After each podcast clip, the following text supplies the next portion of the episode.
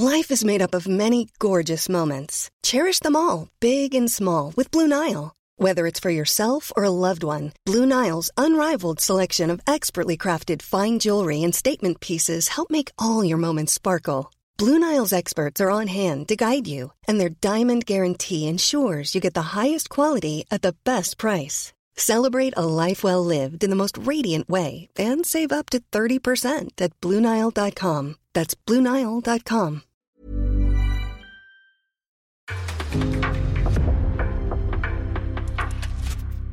En podcast från Aftonbladet.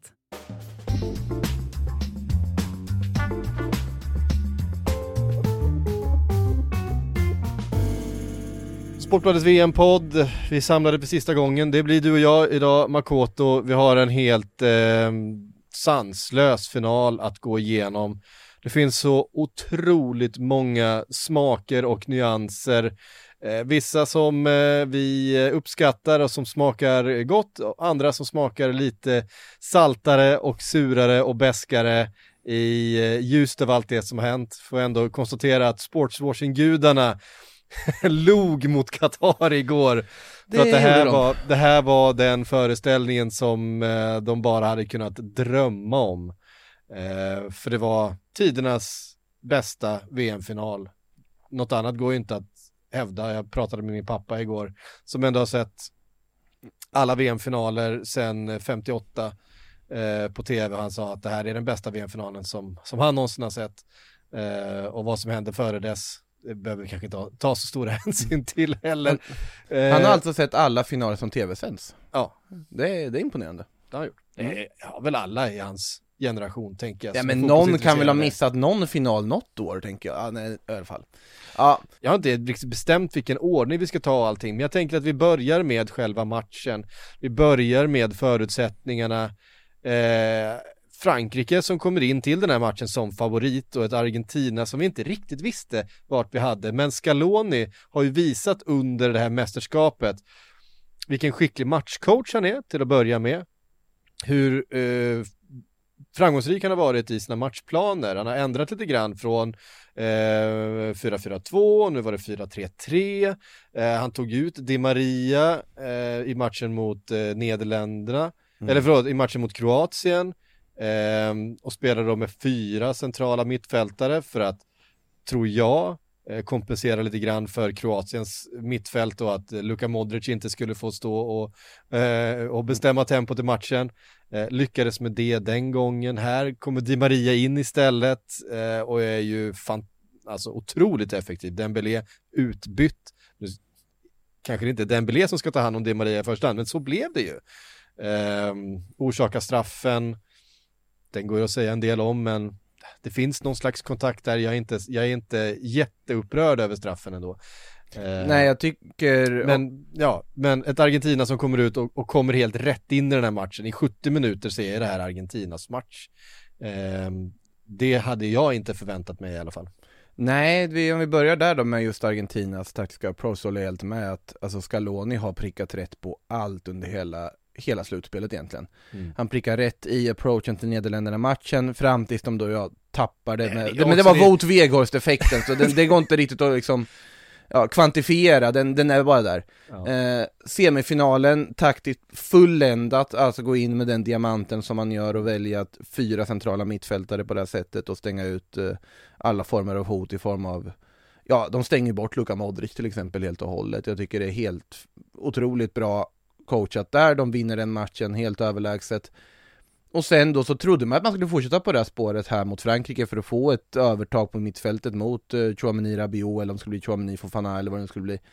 Men här väljer man då att utnyttja kanterna istället, att utnyttja att det finns defensiva frågetecken på ytterpositionerna i Frankrike. Jules Koundé är ingen högerback egentligen, det ska vi komma ihåg. Tycker jag man märker väldigt tydligt här när han sätter situationer som han inte är van vid riktigt. Eh, en mot en situationer på kanten mot en Di Maria som då har vilat upp sig, taggad, missade förra finalen på grund av skada 2014 otroligt laddad, ja, han var ju i tårar konstant under den här matchen, så otroligt mycket känslor hos honom. Eh, började ju gråta redan efter sitt mål i första halvlek och sen med tårar på bänken också. Eh, väldigt fint att han också, det ska vi komma ihåg, mitt i all Lionel Messi-hysteri som är såklart är befogad, men att det är väldigt fint att Angel Di Maria har fått gå hela vägen också tycker jag. Eh, konstant underskattad i sin karriär, verkligen. Mm. Eh, Nej, för det, det, blev, det blev väldigt intressant, för det finns ju någonting, det är klart att, att eh, Dembélé och Mbappé ger inte speciellt mycket understöd Mm. defensivt på sina kanter, så är det ju. Det är ju två extremt offensivt eh, löpande, det är ju två forwards mm. eh, på varsin kant utan tvekan och det är ju eh, ett av eh, Frankrikes verkliga styrkor. Men där uppstår ju någonting där en ytterback kan då bli eh, exponerad eh, om du väljer att att faktiskt attackera de kanterna och det var ju det Argentina gjorde och det var ju så man dominerade den här matchbilden. Samtidigt som det argentinska mittfältet gör ju en, eh, alltså de är tre mot tre där centralt mot, ja, fantastiskt mittfält, men där märker man ju också att Grishman kanske inte i första hand är en mittfältare, Ehm, förlorade den kampen Mm. ganska stort mot Enzo, Hernan- eh, Enzo Fernandes. Ehm, och sen så var det ju, men det var ett Argentina som helt enkelt eh, var mer taggade på något sätt. Det är svårt att, svårt att beskriva det på något sätt, men det kändes, de vann alla de där duellerna, de vann allting centralt. Eh, De var helt överlägsna i första halvlek. Frankrike hade väl 0,00 i XG första halvlek. ja, Det alltså- säger egentligen allt om hur, hur utraderade de var. Ja. Eh, sen på något sätt kände man ju ändå att hur överlägsna Argentina var det, vi ska ju prata om ett Argentina som såg spelmässigt bättre ut än de har gjort någon gång i den här turneringen. Jag tyckte det fanns Ja, de har verkligen Ja. vuxit och blivit bättre och bättre för Ja, varje match som har gått. Verkligen, och, men man kände ändå att det här är inte över, det här är inte över, för att Frankrike har den, en viss spelare. Mm. Eh, Jag syftar inte på Randall Colomouani, jag syftar inte på Marcus Thuram, det är lite surrealistiskt att vi hamnar i ett läge där de hoppar in i 40 minuten i en i en VM-final och uh, undrar vad Karim Benzema tänkte där hemma, kan man väl säga, när Colomouani älgar runt där. Gjorde jättefina inhopp båda två ska sägas, tycker jag, i den situationen de hamnar i. Eh, men man vet att de har Kylian Mbappé. Ja. Och världens, världens just nu bästa fotbollsspelare. Det går inte att, det, det, det går inte att säga, alltså visst, Lionel Messi är fantastisk, Mm. men Lionel Messi är ju inte, alltså, eh, om, vi, om vi jämför den här Lionel Messi med den Lionel Messi för tio år sedan, Mm. så är eh, den här Lionel Messi inte i närheten av den Messi som vi har sett, även om han har den där briljansen och magin kvar Ja, men i den där yttersida passningen till eh, 2-0 målet, när, när bollen går som på ett snöre, yttersidan ut på McAllister som, Visst. ja vilken insats han gör för övrigt. Eh, avancera fram och inspel, äh, det var ju otroligt vackert mål. Eh, där som Di Maria gör 2-0 målet. Men eh, ja, vi, vi kommer till Mbappé, men den här första halvleken, eh, de dominerar fullständigt, får då med sig också den här straffen som ju såklart är eh, omdiskuterad. Eh, det är extremt klumpigt av Dembélé. Korrekt tycker jag. Ja, alltså det, det finns en touch där. Den är otro, den är liten, man tycker att ja, men det är en VM-final, det ska till mer. Ja, jag är inte så säker på det. Ehm, den är inte solklar, det, jag är heller inte upprörd över den. Jag tycker inte att den är, jag tycker inte att den är, det är ingen skandal på något sätt. Eh, den här straffen. Det har funnits andra straffar för Argentina i det här mästerskapet som har varit större skandaler. Ja, ja Szczesny-straffen är ju den som är felaktig. Annars, många har ju pratat om när just Argentina har fått straffar serverade under hela vägen. Eh, var väl skönt på så sätt att de fick två emot sig här då. Mm. Eh, Så man kan eh, ta koll på den diskussionen i alla fall. Eh, jag tycker att faktiskt domaren från Polen, när Marciniak gör en jättebra insats. Ja, jag tycker han sköter det alldeles utmärkt. Hur han ser den filmningen på Marcus Thuram. Otrolig. det är helt otroliga ögon att kunna se Ja. den. och han, tvekar, han tvekar inte Tvekar- en nej. sekund. Och tar den, med VAR-hjälp och allt vad det är, han tar Ja. den. Och det, och det visade sig vara rätt när vi ser det priset. Jag tyckte han var, och höll en bra nivå.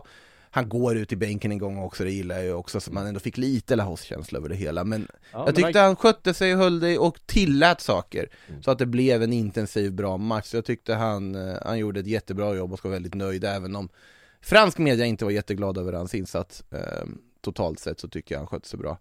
Eh, nej men, eh, jag har sagt, det såg ut som att Argentina skulle ta hem där, men sen kom ju Kylian Mbappé in i bilden Sen, och då... sen hände något och det här är ju det som är så fascinerande med fotboll att vi kan prata så mycket om den spelaren och den kvaliteten och men, ja men det är klart att med den vänsterfoten där, hur ska de kunna liksom stoppa det? Sen så handlar det så otroligt mycket om det mentala. Det handlar om vem som har eh, flytet med sig. Eh, det, det mentala biten i fotboll är fortfarande, skulle jag vilja säga, undervärderad. Eh, därför också för att den är den svåraste att kontrollera, det är den svåraste att träna på. Det, eh, Frankrike får den här livlinan, de får ett finger, de får den här straffen. Det är en korrekt dömd straff, det är inget snack om saken, men de har ju i stort sett inte haft någonting under hela den här matchen fram till dess. Det blir en straff, helt plötsligt har man häng. Och då händer det som alltid händer, det som händer de bästa i världen, det som händer de sämsta i världen. Tankarna kommer spelet förändras, hela matchbilden förändras. Det här är ett lag som har tappat förut också. Alltså det, det är ett lag som har tappat förut. Och jag menar, vi har sett det så många gånger. Vi har sett det så många, ett lag får någonting, det, du vet, hornen växer mm. samtidigt som skräcken växer hos motståndaren. Och det är det här som händer i den här matchen också. Det, hur många minuter tar det innan Mbappé gör 2-2? Det är en, ja. Ja men alltså, ehm. då känner man att nu kommer han vända det här. vilket uh, mål det är. men det Vilket går, avslut! Det, det, går ju inte att göra det där, alltså det, det är fysiskt omöjligt. Om någon av oss skulle försöka det där så hade vi ju brutit varenda, dragit sönder varenda led i våra... ja. Nej, jag tycker det är helt fantastiskt mål och det var så här, man bara satt tom i blick, bara tänkte vad var det jag såg precis ja. eller vad är det som pågår? Och då känner man att okej, okay, Mbappé kommer bara gå det här är tronskiftet. Mm. Uh, nu blev det inte så. På, till viss del är det väl det ändå på att han gör det han gör i den här matchen. Eh, måste vara att det är på två straffar. När han sätter dem, det ska vi också komma ihåg. Det är inte lätt att ha, ha kylan i sig för att sätta de där straffarna som... Eh, den första är inte bra, men den går in. Ja, ja, och då alla straffar som går in är bra brukar man ju säga. ja, så att, det går ju att säga om ja, Lionel Messi straffläggningsstraff också i sånt fall, att det var ju inte jättehård. är det, Nej, det, jag vet inte riktigt vad man, ja förlängningen också, den var ju till och med den var ju sevärd med tanke på allt som hände där med första argentinska målet, den bollen över linjen. Mm. Eh, där får man också effekt på sina byten, ännu ett bra drag av Scaloni. Tyckte det var ett sämre drag i matchen när han tog ut i Maria, det var ju kanske inte någonting som hjälpte dem att behålla kontrollen på Nej, där, det var ju ett sätt att försöka då, då, Ja men de blev in... lite för passiva, så var det ja, ju ja. Eh, eh. Men då var ju snarare draget att ta in eh, Lautaro och så vidare. Jag blev lite förvånad över hur sent det skedde, men att man gör det. Lyckades också. Han lyckades ju till och med byta in en straffskytt som funkade i form av Dybala. eh, inte vem som helst i och för sig, men nej. Eh, nej, och sen, ja, vad ska man säga om 3-3 straffen? Skott, hans, solklar, finns inte ja. mycket att göra åt det. Eh, men sen är väl den mest, alltså klart mest matchavgörande aktionen för Argentina är ju det Dibu Martinez gör i den där slutminuterna när Kolomoani mm. kommer i ett friläge och han får ut den där benparaden ja. och räddar det här Och det är ju om något så är det en frimärksräddning. Alltså det är ju inte, det är ju inte räddningarna i straffläggningen som är grejen, det är ju den där. Ja, och, och, och uh, gör ju allt rätt. Vi pratade om lite grann, uh, jag och en kollega innan här, om vi jämförde den med Lautaro Martinez nickläge som kommer strax efter, för det nickläge är också hundraprocentigt. Mm. Eh, han är ju faktiskt inte ens pressad, han är ju helt ren och får stå och bara pricka med pannan och, och nicka den fem meter utanför. Eh, men det har ju varit hela Lautaros eh, mästerskap där att eh, det har ju inte funkat för honom. Det har mm. studsat snett. Men han satte den men, avgörande straffen mot Nederländerna. Han satte den avgörande mm. straffen mot Nederländerna. Det är också hans skott som blir till retur som Messi. Det är det. Så att han, han, har, han har också förtjänat ett VM-guld. Mm. Men det jag ska säga, Kolo, Moani gör ju det han ska. Han får ju den bollen på mål. Han, det är ingen jätterätt boll att kontrollera. Han får iväg det här skottet mm. och det är en fantastisk räddning. Och det var ju det som var så att vi fick den här avslutningen på matchen där jag menar huvudena hade ju liksom trillat av från alla håll, både hos Frankrike och Argentina. Argentina visste ju att de har varit det bättre laget i den här matchen. Vi har Messi på planen, vi har de här omställningsspelarna, mm. vi har en, en eh, Alexis McAllister som, jag vet inte, vad han har vuxit till under det här mästerskapet, men han är ju en av, han är en av Argentinas bästa spelare ja. under, under det här mästerskapet. Utan tvekan. Helt central, Eh, åker hem till Brighton med ett VM-guld som han har varit så delaktig Han, han har ju faktiskt Charlton i Carabao Cup nu som väntar. det är ju bara att ladda om batterierna, det är ju nu i veckan. ja, tveksam till om vi får se McAllister där, men, eh, men vilken, eh, vi kommer komma in på det. Vi ska, vi ska prata om den här matchen och allting, och efter eh, pausen så kommer vi tillbaka, då ska vi ta ut våra VM-elvor, mm. vi kommer ta ut den bästa, vi kommer ta ut en flopp 11, vi kommer ta ut en tack och hej 11 och sen kommer vi ta ut en genombrotts 11 och där kan vi avslöja redan nu att där finns eh, McAllister ja. med. Eh, för även om vi har sett honom i Brighton, han är inte liksom någon, någon 19-åring, eh, så är det här ett genombrott som är helt sensationellt faktiskt. Ja, nej såklart. Det Alltså det fanns ju ändå viss, man tisslade och tasslade lite om man skulle starta eller inte under det här mästerskapet inför och många trodde han skulle få göra det med tanke på vad han har gjort i Brighton, för han har ju varit jättebra där under hösten Just. också. Eh, Men att han skulle gå in och bli en så här bärande spelare kunde väl ingen överhuvudtaget tro att han skulle bli. Nej, och på det sättet och den rollen han har haft. Jag menar, nu, ställ, nu ställs han upp i ett tremanna mittfält här. ehm, tillsammans med Rodrigo de Paul och ehm, Enzo Fernandes. Enzo Fernandes. På pappret inte ett lika bra mittfält kanske som Griezmann, Chouameni och eh, Rabiot. Ehm, men vinner ju den mittfältskampen, Mm. framförallt under de här första 70 minuterna, eh, med 10-0. De vinner ju allting i, i den ytan och framförallt McAllister som både är bollvinnare, ehm, Alltså växel, otro- växelspelare, omställningsspelare, han, han, han slår de här avgörande passningarna i omställningarna, han tar löpningen, han är inne i boxen, han tar avslut. Alltså han är, hans avslutsfot också, alltså den kraften han har på sina avslut och skotten, det är, han hade ju några riktigt fina försök på, från distans också i den här matchen. Eh, nej, det är otroligt genombrott, men vi kommer in på honom i uh, elvan sen. Eh, en, en helt, eh, helt fenomenal final såklart. Eh, straffläggning, där viker ju det kanske lite mer orutinerade då franska laget ner sig till slut. Chouameni som vi har hyllat så mycket under den här Mm. eh, turneringen missar målet helt. Eh, Kingsley? Coman som, alltså King- hans inhopp var ju makalöst bra. Helt otroligt inhopp gjorde han tyckte jag och verkligen förändrade matchbilder och man tänkte men varför har de suttit och sparat på honom hela turneringen? Men alltså, också, också mot lite trötta backar. Ja men ju- han var ju en bra, Kingsley han var bra, och, men man kände ändå när han skulle kliva upp där att nu kommer han ju bränna den det, det var liksom känslan och ansiktsuttrycket skrek att han skulle göra det Och också när Argentina kliver upp på det här sättet med alltså Messi straff Ja, den är... Alltså det, det är, och sen också den där straffen mitt i direkt efter. Det, var otroligt kyliga straffar som slogs. Ehm, Gillar att Kolomoani drog sin bara rakt upp i nättaket, liksom inget ingen pardon. Eh, Och så har vi också Dibbo Martinez i sitt esse när han får gå omkring i en straffläggning och vara sig själv, sitt galna jag. Det där jaget som, Men vi pratade om, vi pratade om honom i vår eh, grupp, våra gruppgenomgångar, vi pratade om Argentina, det var du och jag Simon Bank Mm. som satt där, och att eh, Martinez är det, den perfekta målvakten för det här laget, för ett sånt här Argentina. varför han är sjuk i huvudet. Ja, alltså men det, han, det, han, är, han är precis den, den, den slags dåren som man vill ha eh, i ett sånt här sammanhang. Alltså, den här bilden när han har vunnit då, the golden glove, och den här, det han gör efteråt, och han gör den här, den här dansen, eh, vad man ska kalla det, han håller den som, som en penis, den här eh, det var väl statyn. en dans vet jag inte vad jag ska vet kalla Jag vet det inte vad jag ska kalla det, vad, ska jag, Ja. gesten, minen, Gesten, tror jag, obscen gest tror jag är det, och, och är det politiskt korrekt? den Nej men, obscena gesten. Ja. Alltså, vad, vad, vad är det för jävla skogs...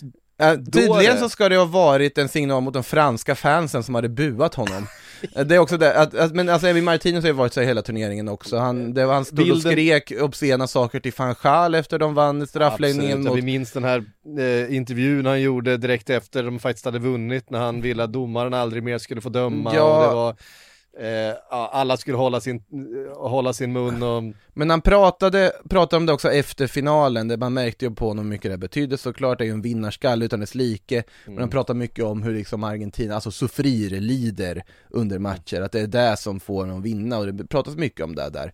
Eh, Och han är väl någon som personifierar just det där att liksom, det lidelsen på något sätt.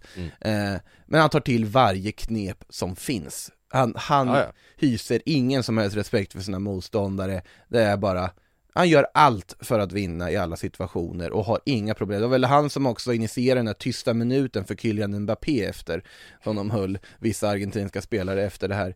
Också en väldigt rolig bild som dök upp på när han var framme och tröstade, Mbappé, ja, tröstade kan man väl tänka sig då, Mbappé tillsammans med Macron.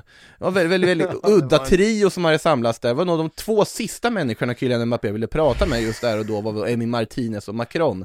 det var Eh. så mycket märkliga bilder efter slutsignal som eh, ändå på något sätt behöver. Dels så hade Vi du, måste, vi måste avhandla de här bilderna, ja. Ja, del, dels så hade du såklart då Emi Martinez eller Dibu Martinez med handsken och sen den här Vinner pris och tänker att det här är en bra idé. shejken som står i bak, i bakgrunden där och ser honom göra det här, det, det, det är så, det är så mycket fantastiskt med den, bilden. Den bilden är otrolig. Att, det, den kommer ju, den kommer ju sparas som turneringens bild.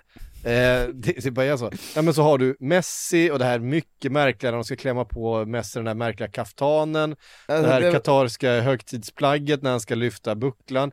Här känner man ju verkligen att sportswashing eh, sportswashing-maskinen jobbade för fullt. Ja men det, det var också så här, det här är alltså på väg att, det här ska vara ett av de mest ikoniska pokallyften i VMs historia. Lionel Messi ska få lyfta Ja, och det vet de ju. Det är klart att de är, det är, klart att de är där och, och renom, snyltar på Ja, den men- renommén. Men jag menar, kan det är inte, det hela det här mästerskapet handlar om. Men ser de inte själva, har de inte den självinsikten själva och inser att vi framstår inte i bra dagar av att göra det här? Nej, vi det framstår i ingen roll. bättre dagar om vi bara står och tittar, tackar honom, vad duktig du var och sen går vidare. Men är Det Eh. spelar ingen roll, allting handlar om att du även om 10, 15, 20 år ska komma ihåg att den här fantastiska finalen, den här fantastiska eh, som hände med, med den här fantastiska spelaren, det skedde i Qatar och på något sätt tack vare oss. Det hade inte haft den här magin utan ehm, och att vi down the line kommer förknippa även den här eh, du, vet, om, om 20 år så kommer du ha eh, argentinska supportrar som står i en sån här kaftan som en liksom, som en någon slags nostalgisk hyllning till det här ögonblicket. Jag menar, det, det är precis så här sportswashing funkar. Du Jag tror kopplar, det är du kopplar tror jag att det heter faktiskt. Det är katariska eller mellanöstern högtidsklädseln som används i ceremoniella sammanhang. Eh, Eh. och, och det handlar ju om att du ska associera eh, ditt varumärke med det här fantastiska. Du ska snylta på det här den här stunden har. Det är det de har betalt alla miljarder för. Det här är ju stunden. Det är här de, de, de lägger eh, körsbäret ovanpå den här eh, sportswashing-tårtan. Det är inget annat än det och det, det är bara så vi är. Det är det här vi är. Det är det här mästerskapet som vi har bevakat.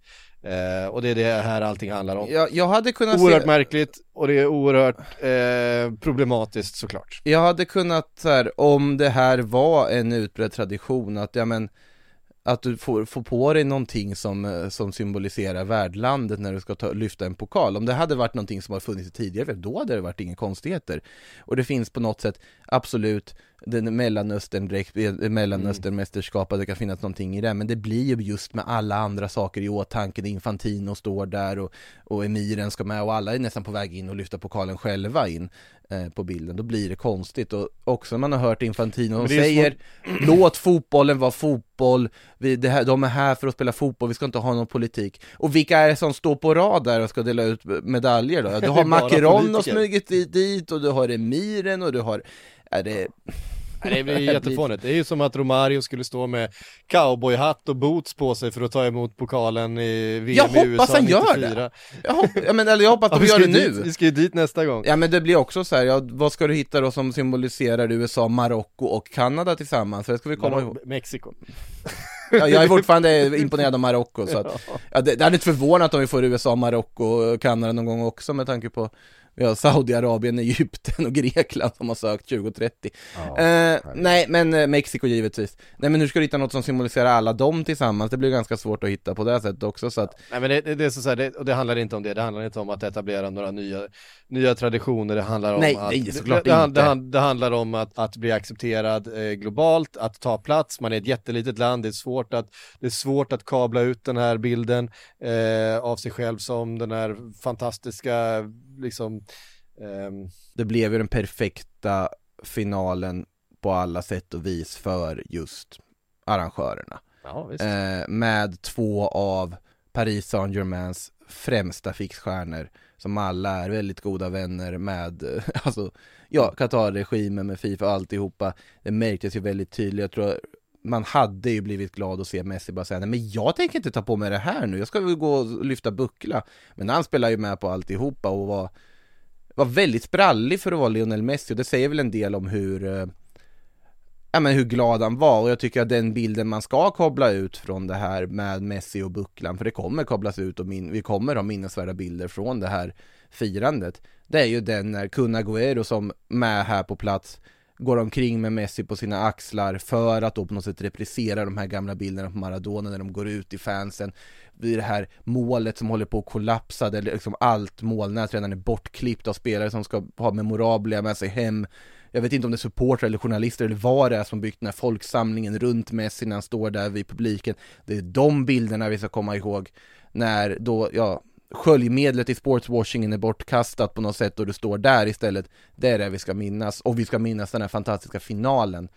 Eh, utan tvekan känner jag. Zlatan på plats. På tal om en annan som har eh, Ja. varit ett posterboy för Paris Saint-Germain. Ja, precis. Det var en oerhört toxisk samling. Toxisk Sa- samling. samling. Samling gamla fotbollsspelare, politiker, miljardärer, Elon Musk.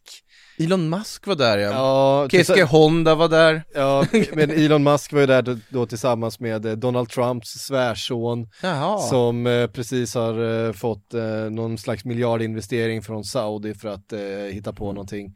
Det fanns eh, såklart säkert en massa fina människor där också, men det, fann, det var liksom också så här Erdogan och emirer, jag vet inte, det var, det, var någon, det var någonting med mixen där uppe som kändes, som kändes Fotbolls-VM kändes det väl? Ja, det är väl just är det väl vi så. har. Det var, vi, det var ingen, ingen Putin den här gången. Det var Eh, väl tur det, alltså det hade ju varit Sacka Ja, nej till Zelen- Zelenskis meddelande för att sen bjuda in Putin till turneringen, det hade nog ja, det tagits emot jättebra av eh, Ja, för omvärlden. Zelensky eh, hade väl i alla fall eh, bett om att få komma och sitta där. Det Eller han hade de- bett om att få skicka en video helst, jag tror inte han är riktigt i läge kanske att åka till Qatar för att närvara på ett fotbolls-VM i det här läget Men däremot så fick de ju inte visa den här videohälsningen till, eh, till världen och det, det kan man ju verkligen diskutera, Ja. kan jag tycka Eh, för att eh, politik vill de ju inte ha, eh, som vi såg. Nej, det är därför Eh, är Macron fullt står med, där fullt nere med och- politiker ja. överallt.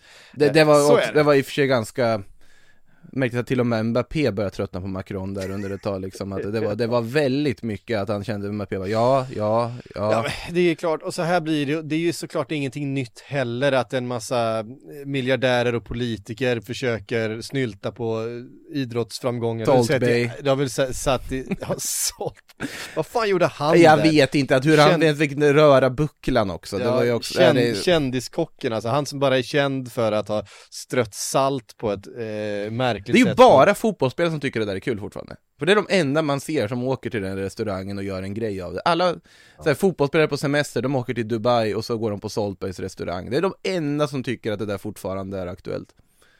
Eh, Känns det som. Ja, ja, ja, Messi brydde Ja, sig men inte det- alls det- om dem i alla fall, sagt, det- kul. Som vi säger, det är ju inget nytt att en massa, att en massa kändisar och Ja. politiker och sådär vill, vill få en del utav strålkastarljuset, vill ehm, som sagt, snylta lite på den renommé som uppstår vid, vid stora idrottshändelser och stå nära vinnare och ta, liksom, spegla sig i glansen. Är- Det har ju, så har det ju varit i alla jävla tider. Det är inget konstigt alls, men det blir lika, det, det, blir- jag vet inte, jag, jag blir lika alltså äcklad är väl fel Mm. ord, men det, man, man, man blir lite sådär trött varje Ja. gång man ser det. Är, är Salt Bay på VM-matcher motsvarigheten till eh, Dogge Doggelito på Tre Kronors guldfiranden?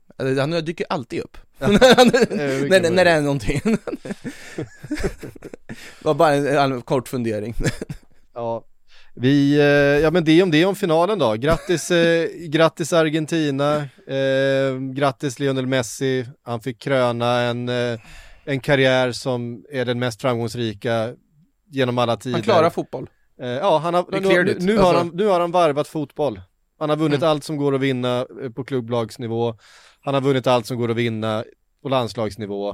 Eh, But Could he do it on a cold Tuesday night in Stoke? Det får vi aldrig svaret på det får vi och aldrig det, svaret och, på. Men ja, han har vunnit allt som går att vinna Ja. eh, De som pratar om ordet Premier League proven får säga vad de vill Men han har vunnit allt som går att vinna och det Det var den här bucklan som kanske drömt om mest Som han nu på något sätt Det är väldigt fint att han inte fortsätter spela i landslaget Han sa Ja. ju det, han vill ju spela som världsmästare i det här laget och det tror jag är en väldigt viktig del i att de har kommit dit de är att det här är ju en landslagsgrupp där han trivs. Han älskar det här landslagsgruppen. Han njuter av att vara i den gruppen och ser man på honom. Han är ju, han är ju glad som ett litet barn Ja. med den här gruppen. Och det, det tror jag har varit väldigt viktigt och där ska också Scaloni ha all cred för att han har lyckats bygga ihop den här truppen och lösa en ekvation som väldigt många förbundskaptener i Argentina inte lyckats göra. Nej, Scaloni har ju fått ihop det här gänget och han har ju både taktiskt och Mm. eh, på ett eh, mentalt och personligt Mm. plan fått ihop den här gruppen på ett väldigt, väldigt fint sätt. Lite till skillnad från, alltså Deschamps har varit enormt framgångsrik med det här franska laget, men han har också den bästa spelar, spelarpoolen i världen att ta spelare och bygga lag ur. Mm. Eh, jag tycker fortfarande det finns fog att kritisera Deschamps för att han spelar med för mycket handbroms i. Han har några av de absolut mm. Eh, mest fantastiska offensiva spelarna i världen eh, att tillgå. Och på något sätt så, jag menar han får inte till matchplanen i den här matchen. De blir ju överkörda i, i som, som vi varit inne på i 70 minuter. Um, man, man, kan säga att absolut hela de här skadesituationen är förmildrande omständighet att om de hade haft en frisk trupp så hade Karim Benzema varit med sannolikt och inte då hamnat i konflikt mm. igen med landslagsledningen, vilket han nu verkar vara igen. Ja, eh, då hade man haft Kristoffer Nkunku att kasta in i det här läget mm. som hade varit kanske mer utslagsgivande än ja, Kolomoani med all respekt till honom. Eh, men samtidigt, han har ju medvetet valt att lämna en spelare som Nabil Fekir utanför truppen som jag tycker är fantastisk i sina bästa stunder. Han har så otroligt mycket material som man skulle kunna göra något bättre med.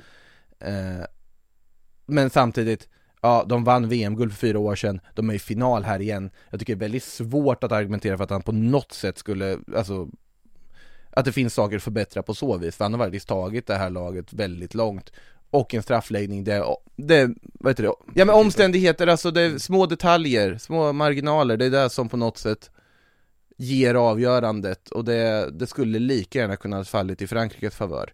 Så att jag tycker det hade, inte känts, det hade inte känts helt rättvist tycker jag, med tanke på hur underlägsna de var i så stor del av matchen. Jag, jag är väldigt bekväm med att Argentina vann. Absolut, eh, absolut måste jag säga. Men det jag menar snarare är att det är svårt att kritisera Deschamps och jag har varit hans största kritiker genom åren. Men med tanke på facit han har är det väldigt svårt att alltså, hålla i den kritiken. För att han har gjort allt han kan under de här världsmästerskapen och trots alla skador här nu så går de faktiskt till final. Ja. Utan att, och känns som de går på halvfart på vägen dit. Och det är väl just det där då, att de känns som att de går på halvfart. Mm. Ja, sen är det också för att man också som fotbolls älskare vill se den här, allting bara släppas löst. Man vill ju bara att det ska vara Som Brasilien hela ja, vägen men... fram till Kroatien-matchen Ja precis, man vill ju bara att det ska vridas upp det här tempot och passningstempot och eh, det ska vara utmanas eh, mm. på alla positioner och, och sådär. Men då kanske man inte hade haft samma sportsliga framgång. Jag menar, titta på Brasilien till exempel. Eh, Nej men bara, så, bara det faktum på att den, den niten. Theo Hernandez behövde få sin brorsa skadad för att börja starta, det säger väl en del om uh, Deschamps mer, alltså, ja, pragmatiska inställning och sen kan man väl känna att också mycket han verkar inte vara en helt lätt person att ha att göra med. Titta på Benjamin Pavards eh, behandling som han har fått sedan han inte följde en instruktion i premiärmatchen och sen varit totalt utfryst och långt ner bland fiskpinnarna under, under hela mästerskapet. Karim Benzema som du bygger upp en konflikt med fast han inte är på plats på något sätt. Det tror jag att båda kanske är lika stora kålsupare i sammanhanget för att Benzema verkar vara otroligt lätt att ha att göra med med Madrid-tröja, otroligt svår att ha att göra med i eh, landslagströja. Eh, men det finns ju många sådana detaljer som, som man funderar över ändå i, i det här läget. Mm. Eh, vi ska ta en liten paus, när vi kommer tillbaka så ska vi försöka ranka det här genom olika elver. Vi har en eh, bästa elva, en eh, flopp elva, en eh, tack och hej elva och en genombrottselva. Jag hoppas att ni hänger med oss då. Och Sportbladets VM-podd är sponsrat fortsatt utav Hyper.com och som eh, vi haft med oss under hela resans gång här, Steven Lee Holmdahl. Eh, vi får väl börja med att eh, klappa, eller du får börja med att klappa dig själv lite på axeln för ditt eh, slutsegrartips. Ja, ja det, det blev ju inte spännande eller sådär, utan eh, Argentina rodde hem det där ganska enkelt. Ja, du hade full koll på det, eller hur? Ja, ja nej, det var otroligt. Vilken, eh, vilken VM-final, men Eh, ja, nu är jag tillbaka till serielunken och lite ligacup och så vidare. Ja, precis. Så jag vet att du har ju liksom, du, du, du har ju koll på vad som komma skall och du har ju kikat lite på vad som händer i veckan här. Ja, det är ju, eh, de allra flesta har väl hunnit hem från eh, sina respektive landslag och VM, VM, VM i Qatar nu. Men det finns ju en del spelare som inte åkte iväg på VM och det var ju bland annat Anthony Martial, anfallaren i Man United, som har kunnat eh, ladda upp i lugn och ro nu inför eh, matchen mot Burnley. Eh, och där jag tror att Burnley har bara toppstriden i Championship i tankarna och de kommer rotera ganska ordentligt nu skulle jag tro inför det hektiska spelschemat vid jul och nyår. Så United kommer att vilja få fart på grejerna direkt och Martial har spring i benen så det borde räcka och bli över. Så jag spelar honom som målskytt till 2.05. Härligt. Eh, och det spelet hittar ni då precis som vanligt på hyper.com. Och kom ihåg att du måste vara 18 år för att spela. Och är det så att du eller någon du känner spelar lite för mycket så gå in på stödlinjen.se och läs mer.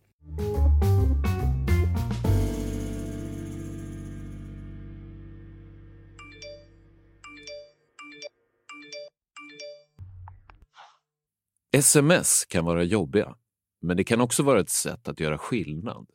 Gå med i Amnestys sms-nätverk alert där du kan skapa förändring direkt från din telefon. Det kostar ingenting och tar mindre än en minut. Det är superlätt att gå med. Bara smsa alert till 72990. Smsa alert till 72990. Ja, välkomna tillbaka då. Vi eh, ska försöka summera det här mästerskapet genom att eh, ja, men helt enkelt plocka ut det som har varit eh, det bästa i spelarväg. Makoto, jag vet att du inför finalen hade tagit ut en eh, mästerskapets elva Mm. och att du sen har reviderat den lite grann. Eh, eller hur? Ja, det har jag. Eh, Det är några positioner och man drar den bara rakt igenom du i reviderad form då. Eh, Så skulle jag sätta till att börja med, jag har turneringens målvakt Emi Martinez i mål. Jag hade Bono tidigare, men jag tycker att det han gör under den här matchen också mot, mot Frankrike i finalen, det är väldigt svårt att argumentera för att det inte ska vara Dibu Martinez i, i mål tycker jag. Ja. Backlinjen är oreviderad, känner jag ändå. Achraf Hakimi, Josko Guardiol, Nicolas Otamendi, Theo Hernandez. Eh, känner jag är bra. Mittfältet svårare, Amrabat ska in, tycker jag. Eh, Vilken uppställning kör du? en 4-3-3 var tanken. 4-3-3? Och jag tror jag kommer behålla den. Frågan är vem jag ska ha där som på ytterpositionen som jag är lite fundersam kring. Eh, Men jag tror att jag hamnar i ett läge där jag väljer att ha Amrabat på mitten då. Antoine Griezmann i sin mittfältsroll. Tidigare hade jag Aurelien Chouameni i elvan. Men nu när med tanke med den argentinska segern så lutar det lite mer åt än eh, Enzo Fernandes faktiskt. Ingen Modric? Modric var väldigt nära, uh, funderar väldigt mycket på Luka Modric också. Det skulle också kunna vara ett alternativ att slänga in. I och för sig kanske jag ändå vill ha en 4-3-1-2. För att det är väl lite vänsterytterpositionen jag varit tveksam på, eller rättare sagt en av ytterpositionerna. På topp av, Messi och Mbappé är ju med. Ja. I anfallet. Tidigare hade jag Cody Gakpo där, men ju mer jag tänker på det så Nej, vi får nog sätta en fyrmanna mittfält, hylla diamanten som eh. Scaloni använde, har Griezmann där då Och så har vi Modric, Enzo Fernandes, Amrabat Ja, men jag skriver, jag, skriver under på den? Jag, jag skriver under på den. Eh, det är klart att eh, en, eh, en Olivier Giroud hade varit kul att få med också med tanke på eh, hur han Mm. spelade framförallt under, under gruppspel. Eh, Julian. Alvarez kan man Julian Alvarez har varit fantastisk för Ivan Argentina. Perisic låg i mitt huvud Mm. lite, jag tycker han, men jag tycker inte kroatiska offensiven har varit så bra Nej. eh, Att han kanske ska in i den här elvan eh, Gakpo som sagt hade jag på att vi kommer in på det, men han har ju en solklar plats i genombrottselvan tycker jag Även om alla visste att han var bra redan innan också, men det är en annan sak att göra på en VM-scen Jo men absolut, jag menar när vi då ska vi, ska vi, eh, Ja, ska vi- vi, vi kan- spik, ska vi spika den bästa elvan då? Ja, det är väl om man ska diskutera Enzo Fernandes där då. Ja, Ja. Alltså jag, jag kan tycka att Chouameni på något sätt skulle kunna gå in där fortfarande, men samtidigt, han lyckades inte steppa upp i finalen. Det är ändå svårt att argumentera för honom då för en spelare som Enzo som verkligen gjort det VMet han har gjort. Är väl också ett namn för en genombrottselva i och för sig, men Ja, ja, Eh. verkligen. Mm. Eh, nej men eh, vi spikar den bästa elvan då, sen så tar vi oss till, ska vi ta genombrottselvan då? Ja men vi tar det positiva direkt då, så Mm. avslutar vi på liksom tråkig ton istället, det är mycket roligare. eh, ska vi se, jag måste titta lite. Alltså jag tycker väl att man ska ha Livakovic i mål där. Ja men det, det får man definitivt ha. Eh, Jag menar det, det är ju ingen, eh, det är ingen junior på något sätt men Ehm, men ett genombrott, absolut. Han spelar i... eh, I Dinamo Zagreb, Dinamo Zagreb alltså och- absolut han har stått i landslaget och länge det pratas om. Bayern München nu liksom, det är väl ett, ett hyfsat genombrott. Eh, och jag menar genombrott kan ju betyda många saker. Det här är Mm. inte, det är inte en genombrott för en spelare utan det är genombrott kanske på en ny nivå och för en ny publik. Mm. Eh, och där har ju Livakovic, som ju varit en av turneringens bästa målvakter, eh, definitivt presenterat sig för. Jag visste väldigt lite om Livakovic före den här turneringen. Ja, jag visste att han var ett väldigt högt ratat Fifa-kort som man fick väldigt ofta och blev sur på att se hans ansikte när han dök upp i en spark. Fifa-referensen, de som, de som tar den tar den. Ja men det, det, är, det är sådana här spelare man inte har koll på när man gör så, som jag inte spelar varken Fifa Nej, det är sådana man har koll på när man spelar, spelar Fifa Eller Ultimate Team för man ser, ser ansiktet hela tiden. Eh, ja, sen så vill jag hålla mig på Kroatien-spåret för jag skulle nog sätta faktiskt eh, Celtic högerbacken Juranovic där, jag har sett honom i flera drömelver också. Eh, absolut, han är 27, men absolut, han har gjort en jättefin turnering, det var ingen som hade så mycket koll på honom innan, han har verkligen verkligen dykt upp och spelat till sig en plats där, så han tycker jag skulle höra hem i en någon form av genombrottselva, jag vet inte om det finns andra högerbackar, tycker inte Molina räknas som ett genombrott. Alltså jag var inne på Molina lite grann också, han gjorde visserligen sin stora flytt då i somras Till till, Atletico. till Atletico Madrid eh, Så att han har Men då ändå, kan man ju ta ganska många i det här argentinska laget, om vi säger Mm. så, som visst, Och det kommer sätt, dyka upp, det kommer det dyka kommer upp. finnas fler. eh, vidare då, så tar vi lite andra spelare som vi kanske har glömt bort här, som inte har varit med. Tycker Sutar i eh, Australien inte ska Mm. förglömmas. Herregud vad bra han var för Mm. Australien. Vem hade koll på honom innan? Nej ingen Eh, han är lite av ett, jag vet, alltså jag vet inte hur gammal Sutar är ens just nu eh, i sittande stund här, men han, han kan höra hemma i en sån elva kan jag känna, för jag tyckte han gjorde ett alldeles Men det är kul att slänga in en australiensare också som ju var jag tycker de förtjänar eh, cred, alltså för det de har åstadkommit i den här turneringen också. Så han in där. Eh, sen lite mer överraskande eh, alternativ bredvid Sotar som jag argumenterar för i alla fall. Eh, nämligen El Yamik i Marocko. Och ja, absolut, Romain Saiz och Aguerd var det föredragna mittbacksparet som startade i början, men de blev skadade, vilket i princip de turades om att vara under hela slutspelet, ja då var det Elia Mick som kastades in i hetluften i startelvan, Real Valladolid-backen som jag tyckte var helt briljant faktiskt i sin roll. Snabb, eh, cykelsparksförsöket mot Frankrike kommer jag, i alla fall jag aldrig glömma. Eh, bara dominant och tog den här rollen och, och hanterade rampljuset på ett eh, strålande vis. Så jag tycker att Elia Mick skulle kunna höra hemma i en eh, genombrottselva. Både Aguerd Size vet vi är bra backar sedan tidigare. Eh, och som sagt, när de hade skador var det Elia Mick som klev fram och fick någon form av genombrott. Eh, Kan jag säga det, Harry Sotar som du eh, var inne Ja. på, det är ju den här, om det är minst den här enormt långa mittbacken, han är 24 år. Eh, han är så ung alltså, jag tänkte att han var typ Ja. 32 eller någonting. Nej nej, han är, han, Ja. är, han är 24, spelar för Stoke. Eh, som man ska göra när man är 1,98 lång. Eh, Nya Shawcross. men det som, är roligt, det som är roligt med honom är att han hade alltså aldrig varit i Australien när han blev uppkallad till australiensiska landslaget. Han är ju född i Skottland. Eh, så han är ju skotte men med australiensiskt påbrå och valde att spela för Australien. Men han hade alltså aldrig, aldrig besökt Australien när han drog på sig den australienska landslagströjan första gången. Eh, En rolig detalj som jag helt, helt nu spontant googlade mig fram till. Är det någon annan mittback du känner ska in här annars? Eh, nej, det finns några som man hade förhoppningar på som inte riktigt levde upp till dem. Men eh, så det, det är också så här, går det att hävda att Guardiol hade ett, ett genombrott i den här eh, Det här gör det, men han har vi Det ändå den det. andra. Ska vi, vi, vi ska har ju vi, pratat om Guardiol tidigare, vi pratade mycket om honom i somras, han spelar för en stor klubb i Tyskland. Eh, men det är ändå en 20-åring som kommer in och sätter den här typen av avtryck. ja men då är ju Amrabat ett genombrott också. Amrabat Men- är definitivt ett genombrott. Men jag tänker, ska vi för, för att det är roligare så, Mm. exkludera att om du är med i bästa elvan får du inte vara med i genombrottselvan? Eh, Det, det, det tycker jag känns rimligt. Eller hur? Då har du ändå varit du så inte- pass bra att du inte hör hemma i den där. Nej, Och vi håller då Enzo Fernandes och Amrabat så pass bra att de hör hemma i bästa elvan istället. Så då Absolut. är de borta här. Mm. Eh, Borna Sosa som vänsterback tänkte jag annars. Ja, eh, han var bedrövlig i sin sista match tycker jag, eh, i, eh, i semifinalen. Mm. Eh, där kom han, eh, där gör han ju sin sämsta match. Där var han ju också lite halvskadad och väldigt, väldigt sliten. Tyckte han hade, jag tyckte han hade tufft i den matchen, men, men före dess såklart väldigt, väldigt bra. Ja, jag vet inte riktigt, för vänsterbackar i övrigt så vet jag inte riktigt vem som skulle gå in där. Ingen av argentinarna, Acuna absolut inte ett genombrott. Nej. Eh, han gör precis det man väntar sig att han ska göra. Så- Theo Hernandez är inte ett genombrott. Så, så hävdar Theo Hernandez är Ja, han, han var dessutom med i den förra elvan, så att vad har vi kvar då? Ja, de- sätter Goodwin där då. Fast han var inte vänsterback, han var ju vänsterytter. Ja. Vi kan inte ha två australiensare eller? Nej, nej det går inte. det, det, det går faktiskt inte. Det går inte. Nej. Nej, så vad, vad har man där annars? Senegals Jacobs är inte en dum shout.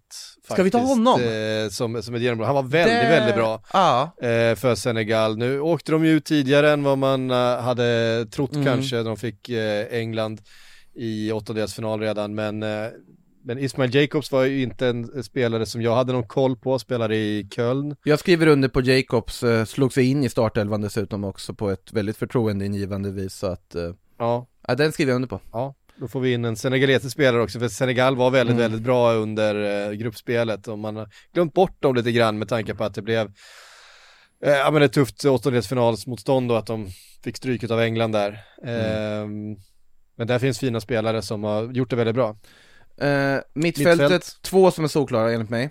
Onahi, Marocko, Ja, verkligen. var på grän, angränsade till eh, drömelvan. McAllister. Argentina angränsar till eh, alltså bästa elvan också. De två är solklara. Om vi vill spela en 4-3-3 så ska vi ha en till inne mittfältare in här då. Wataruendo? Om du vill.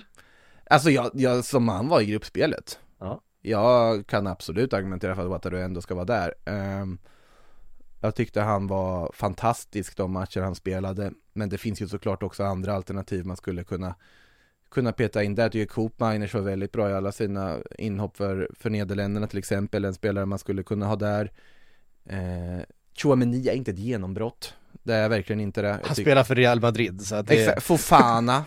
Fofana skulle, skulle man kunna eh, slänga in. Han har gjort det bra eh, när Rabiot var, var Mm. Han sjuk. spelar tillräckligt för att vara i en sån elva, det är frågan. Enzo Fernandes har varit solklara valet, men nu bjöd vi in honom i den andra elvan, så att då blir det inte honom där. Eh, Amala tycker jag varit strålande i Marocko också, om vi ska Mm. vara sådana som, som jag tyckte fun- de funkar mycket bättre när han spelade. Eh, sen, ja, Wataruendo är ju inte ett genombrott på så sätt heller kanske. de flesta dem, just på mittfältet, utav de lagen som har gått riktigt långt spelar ju med väldigt eh, rutinerade centrala Mm. mittfält. Det är ju kanske Argentinas blir undantaget, men där har vi redan, där har vi redan lyft fram, McAllister har vi redan tagit ut, Enzo Fernandes I det andra i, laget, i, ja. är, är i bästa elvan, så när det är Rodrigo de Paul kvar som eh, inte, eller Paredes, ingen utav dem är ju några genombrott egentligen. Lovro Mayer, ja, eh, det är väl ett Men- bättre namn i sådana fall.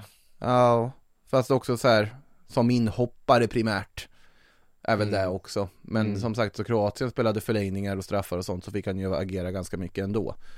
Ja. Eh, det kanske är rimligare med Lovro Mayer för att eh, istället för Wataruendo för jag är en japan och vill argumentera för i anfallslinjen istället. Ja, nej men kör på det. Vi tar Lovro Mayer där då. Ja, Ja. vi kör på det. Eh, ni får givetvis kommentera på Twitter och så vidare om ni, om Ja, ni inte ja. håller med. Gud ja, det här är, det här är, det här är våra, våra resonemang. Våra spontana resonemang. Mm. Eh, anfallslinjen då, där så är ju Gakpo ska vara med. Ändå. På, jag tycker absolut han har varit helt strålande i PSV, han har pratats om för stora summor till United och så vidare innan. Men sättet han kliver in och är den bärande offensiva stjärnan i Nederländerna. Gör mål i varje match i gruppspelet. Bär dem. Absolut, han var inte lika bra i slutspelet, men jag tycker att det finns väldigt mycket genombrott över honom. På, på hur han har hanterat den rollen. Nu kommer jag på en annan jag nästan skulle vilja ha in i mittfältet. Mhm. Jonas Mosa. I Ja. USA. Det är ingen dålig shout alls faktiskt. Ska vi ta Mosa istället? Ja, fan gör Mosa det. istället för Mayer säger jag. Ja. Eh, på bara, alltså abs- absolut, lovande i Valencia också men visa på den stora scenen vad kan jag Tyler Adams är också någon spelare man skulle kunna argumentera för men nej, Mosa säger jag. Eh, sen är det lite, jag vill ha in Ritsu Doan, en del av mig, i anfallet. Eh, Mohamed Kudos, tycker jag är ett namn som också skulle kunna vara där. Eh, som verkligen steppade upp för sitt Ghana. Mm. Men Julian Alvarez ska väl trots allt vara med. Alltså, kan vi, kan vi verkligen lämna Gonzalo Ramos utanför en eh, genombrotts eh, Åh, elva? det är sant. Det var är en match sant, visserligen, Det men- är sant. Men jävlar vilket genombrott det var. Alvarez, Ramos, Gakpo Ja, blir det väl då. ja det blir det. Honorable mentions för Ritsu Doan, Mohamed Kudos. Ja, Ja, det blir- väl det va? ja, vi, vi måste ha Ja, vi måste, vi måste ha med Gonzalo Ramos, det har du Ja. faktiskt helt rätt i. Ehm, det har du absolut Ja. rätt i. Ja. ja, men där har vi vår genombrottselva då. Mm. Eh, Då har vi en elva kvar, det är två elva kvar som vi ska utse. Det är väl, vi kan börja med tack och hej-elvan, eh, spelare som vi eh, har sett det sista av i VM-sammanhang. Förutsätt- Som, som, ska de som, vara vi, som, bra som dock? ska ha ett tack. Ja, Ja, ett men ta- de ska ha ett tack för sin insats. Måste de ha varit bra i turneringen? Nej, det tycker jag inte är, är centralt här. Men de kanske måste ha varit bra under sin karriär. Vi måste ha något att tacka dem för eh, i största allmänhet. Guillermo Ochoa i mål, Ja, men Ochoa är ju ett jättefint namn. Det var fem. VM, han Ja. kan väl inte göra ett sjätte också? Kanske, vi får se. Nej, det är tveksamt. Ja. Det, det, det, jag tror att vi kan Ochoa i mål är väl såklart. Där. Eh, vi skulle också kunna slänga in en Hugo eh, Lloris där. Det tänkte jag också på, som hade varit väldigt, men just Ochoa i VM-sammanhang och han räddade ju en straff det här VMet också. Mm. Eh, även om Mexiko inte fick någon minnesvärd turnering så tycker jag ändå att han på något sätt hör hemma. Ja, Eh, Mr VM på något sätt ja, han dyker upp var fjärde år. Mm. Eh, i sitt pannband. ja, ser likadan ut varje år också. Lika Ja. bra varje år också. Ja. Ja, Eh, vi, vi, vi fnulade lite på det här eh, i vår, vår chatt här inför. Eh, Högerbacken var svår, men där slängde vi in Kyle Walker. För visst gör han inte ett Som VM till. 36-åring med den konkurrensen, nej det tror jag inte. Nej. Och jag tycker att han, han spelade sin roll när han kom in, absolut. Man märkte att han var lite småskadad och så vidare. Han var inte med i gruppspelet, men jag tycker att han, han var bra mot Frankrike. Ja, han var han- väldigt bra mot Senegal också. Eh, Ingen har ju stoppat Mbappé lika effektivt som Kyle Walker gjorde eh, i Nej. den matchen. jag tycker Kyle Walker hör hemma absolut i den elvan. Mm. Peppe i mittlåset. Pep eh, tillsammans med Thiago Silva, två Ja. stycken, eh, ja men två stycken utav absolut bästa Mm. eh, centrala eh, backar vi har haft de här senaste Och 10-15 åren. fortfarande fruktansvärt bra. Fortfarande båda två väldigt, väldigt Mm. bra. Ehm, men det här var sista gången. Peppe, Thiago Silva. Mm. En del av, Dejan Lovren är väl annan shout, men... eh, Dejan Lovren är definitivt en... eh, Men Peppe en Thiago Silva tycker jag Vänsterback vet jag inte, minns inte jag vad vi kom fram till Det är många elvor vi satt och fnulade på Eh, Ja, eh, verkligen. Eh, vänsterback Nagatomo. ja såklart, Juto Bravo! Mm. Ja, det var hans sista eh, Men också går in med rött hår där, gör den där otroliga intervjun efter Tysklandsmatchen eh, Ska egentligen inte kunna spela fortfarande, han spelar ju fortfarande japanska ligan i FC Tokyo Men också en sån här VM-klassiker med minst, men också fick ett väldigt häftigt minnesvärt mästerskap och eh, syntes på alla möjliga sätt. Yuto Nagatomo till eh, vänster. Ett mittfält då, vi har en mittfältstrea, 4-3-3, eh, börjar med Luka Modric. Ja. Eh, Ja, vi fick ju inte in någon, eller in någon annan elva eller? Nej, så det fick vi inte. Eh, här kan jag ty- tycka Jo, att vi, ja, vi, att- att- Messi att- kanske får kan- vara med Ja. Messi, Messi, Messi, måste få vara med. Modric, Eh, även här sen. Modric in ja såklart på mittfältet. Ja, Busquets och Henderson. Eh, var väl där vi diskuterade. Ja. Ja. Det är väl om man ska, det är väl Henderson man möjligtvis skulle kunna flytta på då. Busquets Mm. tycker jag ska vara där. Eh, Vem ska man, eh, vem, vem ska man slänga in då? Jag tycker inte att det är, är det någon stor uppenbar eh, stjärna som vi eh, vill slänga in i sådana fall. nej, alltså just Jag tycker där, jag kanske däremot tycker att man inte ska med, vara med på flopp-elvan och vara med på tack och hej-elvan nej, samtidigt. nej men det är det jag menar, att de kan inte ha varit för dåliga Mm. eh, i mästerskapet för att vara med i den här elvan, det är det jag menar. Och då tycker jag Modric, Busquets, eh, Definitivt. ja, Eh, och jag, jag, jag tycker Henderson jag ändå bidrog. han, han var väldigt bra. Han Mm. gör ett jättefint eh, VM, kommer in ifrågasatt men eh, funkade otroligt bra ihop under flera matcher. Den, den kanten där tillsammans med eh, eh, Jude Bellingham framförallt spelade ju väldigt fint tillsammans. Mm. Eh, och jag menar, han bidrar ju med en slags eh, ja, men rutin, lite mer, eh, ja, men lite mer kyla. Det, det är ett ungt mittfält att spela tillsammans med Declan Rice och Jude Bellingham. Mm. Ehm, man skulle kunna prata om Jude Bellingham som ett genombrott, men det fick han faktiskt redan i, i eh, EM förra. Ehm, Ja, det, det är sant i och för sig. Han kanske skulle varit i diskussionen när vi pratade om det. Eh, men ja, nej, ska vi ta Henderson? Ja, vi kör, vi på Henderson. Och sen där fram finns det tre stycken drakar. Det är Cristiano, det är Messi och det är Lewandowski. Eh, det går inte att... Ja, och då, och då kommer vissa säga, men Cristiano skulle vara med i flopp 11. Nej, det tycker jag inte han ska. Jag Nej, tycker inte han ska det det. finns, det finns större floppar. Eh, jag tycker att han faktiskt... Och eh, även om han ja. skulle vara det så är han Cristiano Ronaldo. Eh, det, han ska ju vara med i en tack och hej. Ja, såklart han ska vara det. Eh, sen, finns en, sen finns en Neymar också, men nu har ju Neymar, Neymar öppnat för att, ja, kanske eventuellt sikta fyra år framåt. Jag tror inte Neymar är tack och hej än. Nej, det är väl det.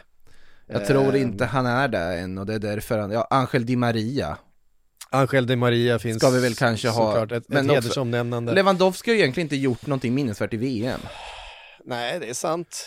Eh, han, gjorde sitt vi- första, han gjorde sitt första VM Kan man peta. Levan?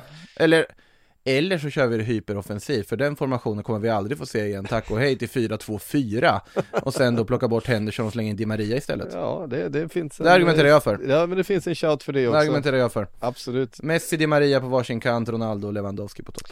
Då har vi bara en elva kvar det är floppelvan. Det är, vi, vi gillar ju att jobba så här. Eh, först så sa vi, ska vi ta ut hela det Urugu- uruguayanska landslaget i floppelvan? Eh, Det hade varit något. det hade varit något, men sen så tyckte vi att det var ändå, ändå kul att eh, ta ut den för att det finns faktiskt fler lag än Uruguay som har floppat. Eh, ska vi stoppa in en Courtois i mål? Ja, med konkurrens från Onana som eh, Ja. lekte sweeper keeper och blev hemskickad Ja. eh, för Kamerun. Han är väldigt nära att vara inne. det är, han är väldigt nära. Han är Sen- väldigt nära, men Sen, sen var ju inte Onana eh, ansedd utav många som världens bästa målvakt vilket. Courtois var och han Ja, sjabblade han- in varenda frispark som var i närheten av hans mål. Så att Ja. ja, Courtois ska in. Ja, Hela belgiska elvan skulle också kunna vara Sollet kandidater. Courtois. Eh, sen, det svåra där var högerback. Eh, vem ska man ta eh, på högerbacken? Eh, Aspilicueta, det var ett fiasko för Spanien också får man säga. Så de bytte högerback ganska mycket hit och dit, så jag tycker Ja. väl Niklas Syle i hans roll som högerback mot Japan var väl någonting som man aldrig vill se igen, eh, om han var tysk i alla fall.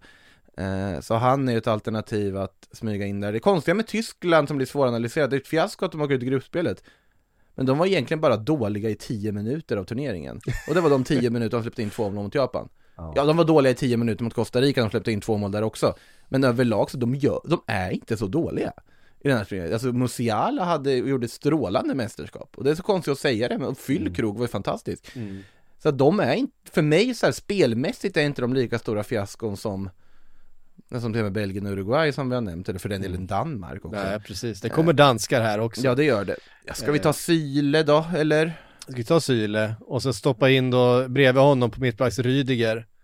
Rydiger som väl är mest känd för sina älgkliv i Japan-matchen också. Det var, Ja, det var ju precis. äh, otroligt, topp tre ögonblick i VM. Ska vi stoppa in Godin, eh, Godin eller, eh, vad säger man, Godin eller Jiménez bredvid Rydiger då? Tycker inte försvaret i Uruguay var det som man ska ifrågasätta. Nej. Egentligen. Egentligen inte. Så jag är lite inne på typ att smyga in Fertongen. Ja. Eh, alltså, men han är ju gammal och man fattar ju att han inte riktigt skulle hålla så att det är väl det Men som tar- ändå. Men han var ju inte bra. Nej. Nej, men in med Fertongen där då. Ja. Eh, och en eh, vänsterback i floppelvan. Hmm. Raum. Men Raum. vi kan inte ha tre tyskar i den. Jag tycker Alltså, inte de- vi kan ha tre tyskar i det försvars, alltså Men fiasko. det är ju liksom det där kollapsen mot Japan. Eh, det är ju det stora fiaskot. Ja men det, är, det, är det värt nog för att ha tre spelare från tyska laget med? Ah, kanske inte. Ah, det är som en Raum som vänsterback tycker jag nästan mer, för han var ju verkligen helt, alltså lägena han missade och ytorna han släppte, eh, så tycker jag att Raum faktiskt hör hemma där. Man skulle kunna slänga in typ Carrasco, fast han är ju mer i en liksom yt, fast han är ju typ vänsterback också. Eh, tyckte trebackslinjen överlag fick sig en ganska stor törn i det här mästerskapet man skulle ju kunna ställa upp till en 3-5-2. Kan vi göra, vi kan, vi, vi, vi, Ja, vi kan tänka köra en väldigt utöver- fiaskouppställning, men vi kör en 3-5-2 Ja men då. jag tycker väl ändå trebackslinjen inte var den eh, mest lyckade under det här mästerskapet. Nej. Eh, ganska tydligt på vilka lag som tog sig långt och hur. När eh, man lekte med det i Marocko så var det inget bra, till Nej. exempel. Man lekte med det i Argentina, absolut, någon match också, men jag vet inte. Jag tycker överlag att den det inte varit en, någon lyckad formation för ganska, ja Belgien vart det ju absolut inte Danmark ställde Dan- upp med trebackslinje, jag tycker att en sån som Christensen skulle kunna, han gör ju visserligen ett mål mot De Frankrike håller men ju sina nollor också. Ja. Danmark, det är det som blir det svåra. Mm. Alltså serbiska försvaret sitter jag och tänker på lite. Ja, just det. Alltså Sergej skulle man kunna ta in på mittfältet i alla fall. Mm. Eh, man tittar på. Alltså, det var så finns det- länge sedan allt det här hände. Ja. Sen är det klart så här att eh, Qatar, man skulle kunna slänga in för att, jag menar, med tanke på att Almo Salih på alla, alla, alla, alla förberedelser så var det ju ett bedrövligt eh, Qatar som spelade i det här mästerskapet. Herregud vad dåliga de var. På tal om genombrott så vill jag honorable mention även till Alo Weiss i det saudiarabiska målet. Jag tyckte han var helt otrolig. Mm. Eh, vilket VM han gjorde fast eh, Saudiarabien åkte ut då i gruppspelet. Ehm, ja, vänsterback. Men ska vi köra tre, ja men kör tre backs då. tre Då har vi Rydiger, Ja. vi har, eh, vad sa vi? Syle, Nej, Rydiger. Ja, Syle, Rydiger, Fertongen, ska Ja, vi köra så? Ja, vi kör så. Och sen ska vi då ha fem stycken mittfältare. Eh, ja, där, där har vi Christian Eriksen, Mm. eh, Kevin De Bruyne, Kevin De Bruyne ska ju in där. Gi- ja, given, vilken en superflopp. Eh, Carrasco som vänster wingback då? Carrasco som vänster wingback, absolut. Eh, jag skulle kunna slänga in fler danskar där också. Eh, Alltså, Det är lite elakt att slänga in vissa. Alltså Höjbjerg tyckte inte var så dålig Jag tycker Eriksen symboliserade ganska bra. Mm. eh, För han lyckades inte. Sen hade han ju ingen tydlig forward att jobba med För att de lyckades aldrig välja i det här mästerskapet Den de skulle ha på topp. Eh, Thielemans ett annat alternativ att, att peta in där. Fede Valverde Fede Valverde. Ja men nu kan vi börja plocka Urugu- uruguayaner Nu, faktiskt. Fede Valverde tycker jag att vi kan eh, ta in där, tyvärr De Bruyne, Valverde, eh, Eriksen. Eriksen, då har vi tre centrala, Carrasco. Carrasco, till vänster Och ska vi ha en högerspringare uh, Dumfries var ju bra en, en misslyckad högerspringare. Mäle Ja men in med Mäle där då. Eh, ja, Han, han är ju den som ska kunna skapa saker och liksom Nu var ju för sig han vänsterspringare i och för sig i landslaget Men vi ska inte vara så petiga Men jag tycker han, han kom inte upp Jag har i den en, nivån jag har en klar oss. tvåa i alla fall. Eh, på topp. Det är Lukaku och Darwin. Visserligen jag- var, var ju Darwin kanske den som skapade mest, alltså Luis Suarez vill man ju slänga in där. Han, ja, Eh, han, han, var ju, han var ju sämst, men, men Darwin var ju den som skulle göra det för Uruguay. Eh, Mm. och han, han går från eh, turneringen verkligen som en förlorare. Det tycker jag absolut. Thomas Müller är en annan kandidat Mm. eh, som inte alls kom upp i nivå. Kai Havertz gjorde ändå två mål mot eh, Costa Rica. Så det var ju kul. Lukaku brände lite för många målchanser där när han var tvungen att göra det. När han väl kom in så vart han på något sätt en jätteflopp på att han brände så mycket som han gjorde. Om inte Mm. Argentina hade gjort det de gjorde hade ju Lautaro Martinez varit där och petat också givetvis. Ja. Eh, Definitivt. det finns Sen har han ändå vunnit ett VM-guld så det, det är ändå kul att plocka Jag en, har flopp, en liten en flopp ur en eh. Högerytter, Mm. Rafinha. Ja, han var ju bra men han jag kunde tycker inte... Ja, alltså Ja det, det, jag tycker det är jättesvårt det här alltså uh, det, det är det många är som såklart misslyckats uh, Som sagt, jag tycker inte, jag tycker Darwin Vad sa vi? Darwin och eh, Lukaku såklart ja Ja. De tycker jag känns rätt på topp Absolut uh, Man försöker gå igenom alla grupper i huvudet nu för det känns som att det var en evighet sen Nej, som och det är så här, det här är inte, nu tar vi inte ut den sämsta elvan. Nu tar vi ut de, den elvan som vi hade, alltså som var sämst utifrån de förväntningar vi hade på just spelarna. Eden Hazard För att jag menar, ja Eden Hazard, eh, jag menar vi hade kunnat ta ut hela Qatars startelva här. Eh, för Hur att höga det det förväntningar sämre- hade vi på dem då? Nej, vi hade ju inte så höga förväntningar, det är det jag menar.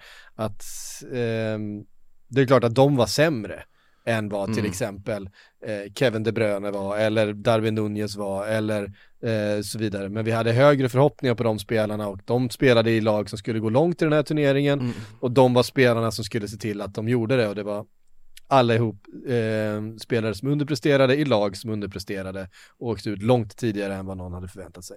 Så är det Eh, Edson Alvarez i Mexiko är ett shout som bara blir petad från ingenstans. Sambo Anguissa i Kamerun är ett shout mm. eh, Som jag inte tycker alls nådde upp. Choupo-Moting Är också till anfallet möjligtvis som jag hoppades mer på eh, Mm. Om jag ska vara helt ärlig. Edward Mendy i mål hade varit en annan kandidat men Courtois är svår att peta.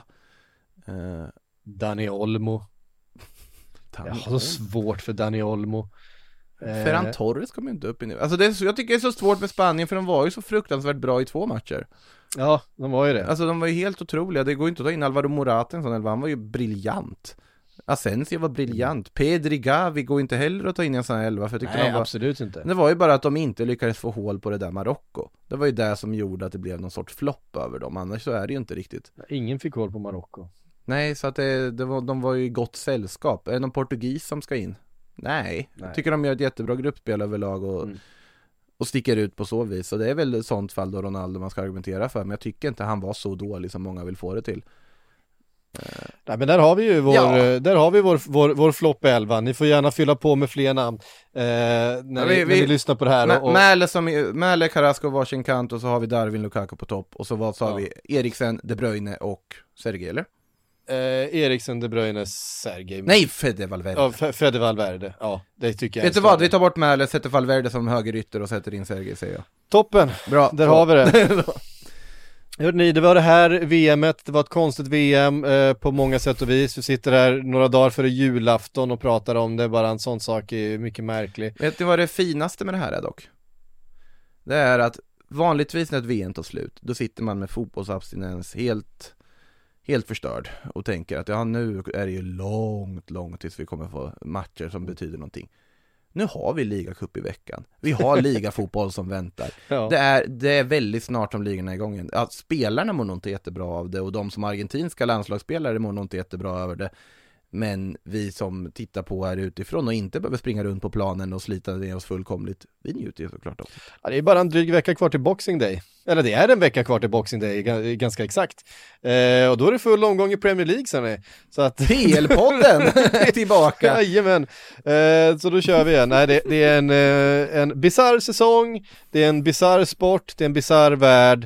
Eh, det är Mm. väldigt mycket som är problematiskt med den. Det är, väldigt, Martinez, en bisarr människa. det, är väldigt, det är väldigt mycket, vi kan bara göra, ja, vi, vi har ganska lite att säga till om i vad som händer. Det vi får göra är att försöka, försöka värna om de demokratiska principerna i fotbollen som är vår enda möjlighet att faktiskt påverka. För att om vi tummar på de demokratiska principerna eh, så kommer vi väldigt snart förlora ännu mer utav den lilla makten som vi som supportrar, konsumenter eh, har kvar.